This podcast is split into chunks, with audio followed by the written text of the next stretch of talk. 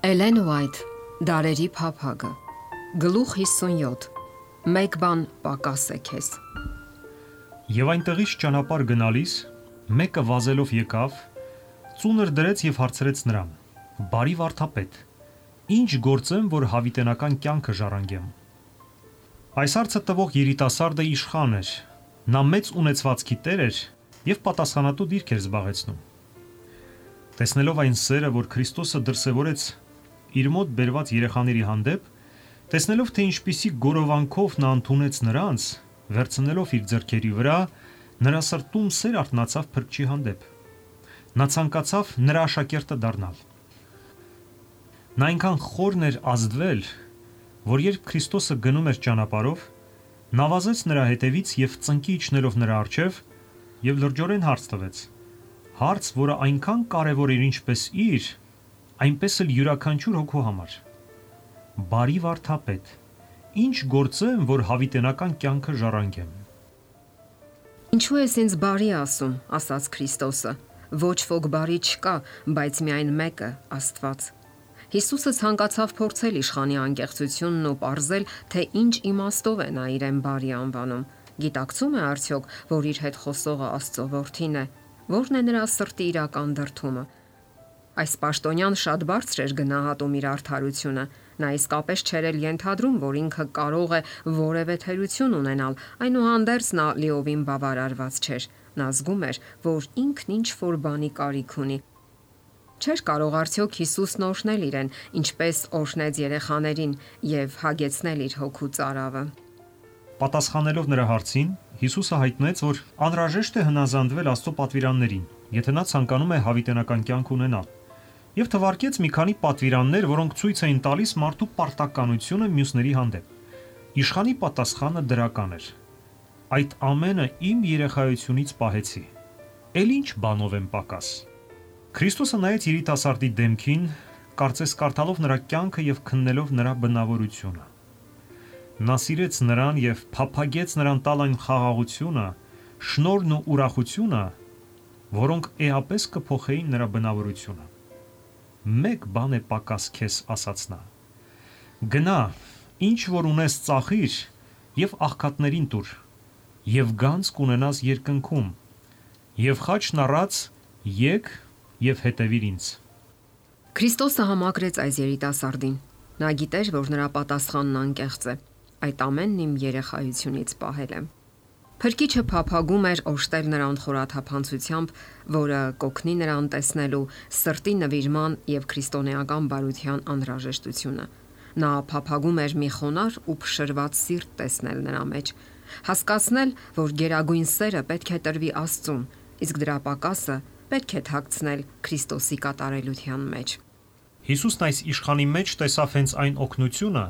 որը պետք կլիներ իրեն, եթե երիտասարդը համագործակցեր իր հետ փրկության գործում։ Եթե նա հանձնվեր Քրիստոսի ղեկավարությանը, ապա մեծ ուժ կդառնար ի բարին։ Իշխանը պատշաճ մակարդակով կներկայացներ Քրիստոսին, քանի որ նա ուներ որակներ, որոնք, եթե նա միանար փրկչին, ընդունակ կդարձնեին նրան աստվածային ուժ դառնալու մարդկանց մեջ։ Ներթափանցելով նրա էության մեջ, Քրիստոսը սիրեց նրան։ Իշխանի սրտում սեր էր արտնանում Քրիստոսի հանդեպ, քանի որ սերն է միայն սեր ծնում։ Հիսուսը փափագեց տեսնել նրան որպես իր համագործակից։ Նա տենչած դարձնել նրան իր նման, դարձնել մի հայելի, որի մեջ կարտացոլվեր Աստծո նմանությունը։ Նա տենչած զարգացնել նրա բնավորության գերազանցությունը եւ սրբագործել այն Տիրոջը ծառայելու համար։ Եթե իշխանն այն ժամանակ հանձներ իրեն Քրիստոսին, նա կաճեր նրա ներկայության մտնոլորտում որքան այլ կլիներ նրա ապագան, եթե նա այս ընտրությունն աներ։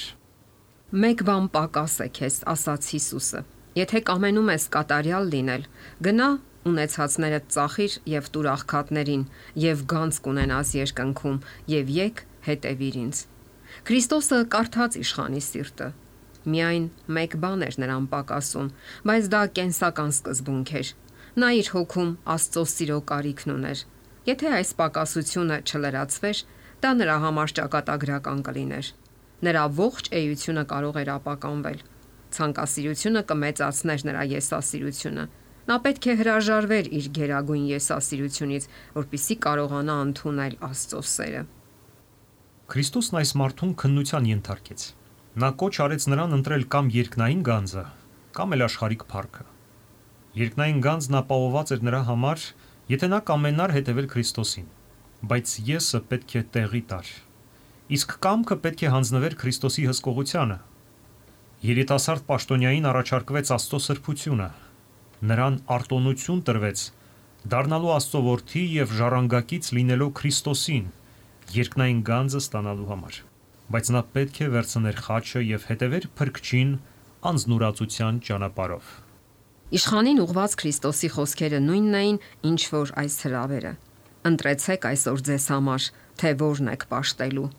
Ընտրությունը թողնվեց նրան։ Հիսուսը տենչում էր, որ նա վերափոխվի, Նա բացահայտեց նրա բնավորության արատավոր կողմը եւ ինչ խոր հետաքրքրությամբ էր նա հետևում, մինչ երիտասարդը խորհում էր վճիր կայացնելու համար։ Եթե նա վճռեր հետևել Քրիստոսին, պետք է ամեն ինչում հնազանդվեր նրա խոսքերին։ Նա պետք է հրաժարվեր իր փառասիրական նպատակներից։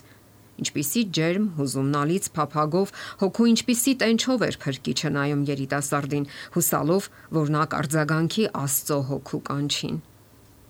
Քրիստոսը ներկայացրեց այն միակ պայմանը, որն իշխանավորին հնարավորություն կտար ձեռք բերելու կատարյալ քրիստոնեական բնավորություն։ Նրա խոսքերն իմաստուն խոսքեր էին, թեև խիստ ու անողոք թվացին։ Իշխանի փրկության միակ հույսը այդ խոսքերն ընդունելու եւ դրանց հնազանդվելու մեջ էր։ Նրա բարձր դիրքը եւ ունեցվածքը աննկատելի կորցանարար ազդեցություն էին թողնում նրա բնավորության վրա։ Եվ փայփայվելու դեպքում դրանք Աստծուն դուրս կմղեին նրա սրտից։ Աստծուց քիչ կամ շատ հեռու մնալը կնշանակեր պահպանել այն, ինչը կնվազեցներ նրա բարոյական ուժն ու ունակությունը։ Քանի որ այս աշխարհի բաներով տարվելը, որքանն էլ աննկատ եւ չնչին լինեն դրանք, ի վերջո կլանում են ամեն ինչ։ Իշխանն արագորեն անցալեց Քրիստոսի խոսքերի իմաստը եւ խիստ տխրեց։ Եթե նա գիտակցեր առաջարկված Պարքևի արժեքը, անմիջապես կանթամագրվեր որպես Քրիստոսի հետևորդներից մեկը։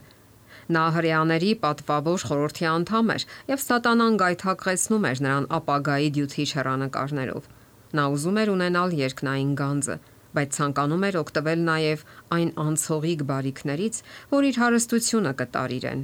Նրան խիստ դառնացրին առաջարկված պայմանները։ Նա ուզում էր հավիտենական կյանք ունենալ, բայց չէր գնում զոհողության հավիտենական կյանքի գինը չափազանց մեծ թվաց նրան, եւ նա տրտում հեռացավ, որովհետեւ շատ ստացվածք ուներ։ Նա մոլորված էր կարծելով, թե պահում է Աստծո օրենքը։ Նա ցույց տվեց, որ հարստությունը իր կուրքն է։ Նա չէր կարող պահել Աստծո պատվիրանները, քանի դեռ նրա սրտում առաջնայինը աշխարհն էր։ Նա Աստծո ապարքևներն ավելի շատ էր սիրում, քան այդ ապարքևները տվողին։ Քրիստոսն առաջարկեց երիտասարդին ընկերակցել իրեն, Եկ հետևիր ինձ, ասաց նա։ Բայց փրկիչը նրա համար այնքան կարևոր չէր, որքան հասարակության մեջ իր ունեցած դիրքն ու հարստությունը։ Հրաժարվել իր երկրային գանձից, որը տեսանելի էր, հանուր երկնայինի, որն անտեսանելի էր, չափազանց մեծ ռիսկ էր նրա համար։ Նա հրաժարվեց ընդունել հավիտենական կյանքի առաջարկն ու հեռացավ։ Եվ այդ պահից ի վեր նա ընդմիշտ պաշտեց աշխարհը։ Հազարավոր մարդիկ են անցնում այս փորձության միջով, ընտրություն կատարելով Քրիստոսի եւ աշխարհի միջև, եւ շատերն ընտրում են աշխարհը։ Երիտասարդ իշխանի նման նրանք հեռանում են փրկչից, իրենց մտքում ասելով. Ես չեմ ուզում, որ այս մարդը լինի իմ առաջնորդը։ Երիտասարդի նկատմամբ Քրիստոսի վերաբերմունքը միակնառու դաս է։ Աստված մեզ տվել է վարքի կանոններ, որոնց պետք է հետևի նրա ծառաներից յուրաքանչյուրը։ Դա հնազանդությունն է նրա օրենքին, բայց ոչ թե լոկ արտաքին հնազանդությունը, այլ այն, որ դրսևորվում է կյանքում եւ արտացոլվում բնավորության մեջ։ Աստված սահմանել է բնավորության իր չափանիշը բոլոր նրանց համար, ովքեր կկամենան դառնալ նրա թակավորության հպատակները։ Միայն նրանք, ովքեր կդառնան Քրիստոսի աշխատակիցները, միայն նրանք, ովքեր կասեն. Տեր, Ես ինքս էլ ամբողջովին եւ այն ամենը, ինչ ես ունեմ, բոլորը քոնն են, կճանաչվեն որպես Աստծո որդիներ ու դուստրեր։ Բոլորը պետք է հասկանան, թե ինչ է նշանակում փափագել երկինքը եւ այդուհանդերձ հրաժարվել նրանից առաջարկված պայմանների պատճառով։ Մտածեք, թե ինչ է նշանակում ոչ ասել Քրիստոսին։ Իշխանավորն ասաց ոչ, ես չեմ կարող ամեն ինչ տալ քեզ։ Արդյոք մենք էլ նույնը չենք ասում։ Փրկիչն առաջարկում է կիսել մեզ հետ այն գործը, որ Աստված տվել է մեզ։ Նա առաջարկում է կիրառել այն միջոցները, որոնք Աստված տվել է մեզ առաջ տանելու նրա գործը։ Միայն այսպես նա կարող է փրկել մեզ։ Իշխանին իր ունեցվածքը վստահվել էր, որպեսի նա իրեն դրսևորեր որպես հավատարիմ տնտես Նա պետք է բաժաներ այս բարիկներն ի օրհնություն կարիքավորների։ Այդպես էլ հիմա Աստված միջոցներ, տաղանդներ եւ հնարավորություններ է տալիս մարդկանց, որպեսզի նրանք կարողանան նրա գործակալներ դառնալ աղքատներին եւ տարապյալներին օգնելու համար։ Նա, ով իրեն հանձնված ապարքևներն օգտագործում է Աստծո ծրագրի համաձայն, փրկչի աշխատակիցն է դառնում։ Նա հոգիները շահում Քրիստոսի համար, քանի որ արտացոլում է նրա բնավորությունը։ Նրանք, ովքեր երիտասարդ իշխանի նման բարձր պաշտոն են զբաղեցնում եւ մեծ ունեցվածք ունեն, կարող է թվալ, թե ճափազանց մեծ զոհողություն է ամեն ինչից հրաժարվելը Քրիստոսին հետևելու համար։ Սակայն սա վարքի կանոն է բոլոր նրանց համար, ովքեր կամենում են նրա աշակերտները դառնալ։ Հնազանդությունից պակաս ոչինչ չի կարող ընդունելի լինել։ Քրիստոսի ուսմունքի հիմքը անznուրացությունն է։ Այն հաճախ ներկայացվում եւ պահանջվում է մի ոճով, որը կարող է հրամայական թվալ, որովհետև մարդուն փրկելու այլ միջոց չկա, բացի նրանից, որ նա թողնի այն ամենը, ինչը փայփայվելու դեպքում կբարոյազրկի ողջ էությունը։ Երբ Քրիստոսի հետևորդները Տիրոջն են վերադարձնում այն, ինչը նրա սեփականությունն է, նրանք գանձ են կուտակում, որը տրվելու է իրենց։ Երբ լսեն այս խոսքերը. «Լավ, բարի եւ հավատարիմ ծառա, մտիր քո Տիրոջ ուրախությունը»։ Նա իր առաջին դրված ուրախության փոխարեն խաչը հանձնարավ եւ ամոթն արհամարելով Աստծո աթոռի աջ կողմը նստեց։ Հոգիներին հավիտենապես փրկված տեսնելու ուրախությունն է այն վարչատրությունը, որ տրվում է բոլոր նրանց, ովքեր քայլում են նրա հետքերով, ով ասել է. «Հետևիր ինձ»։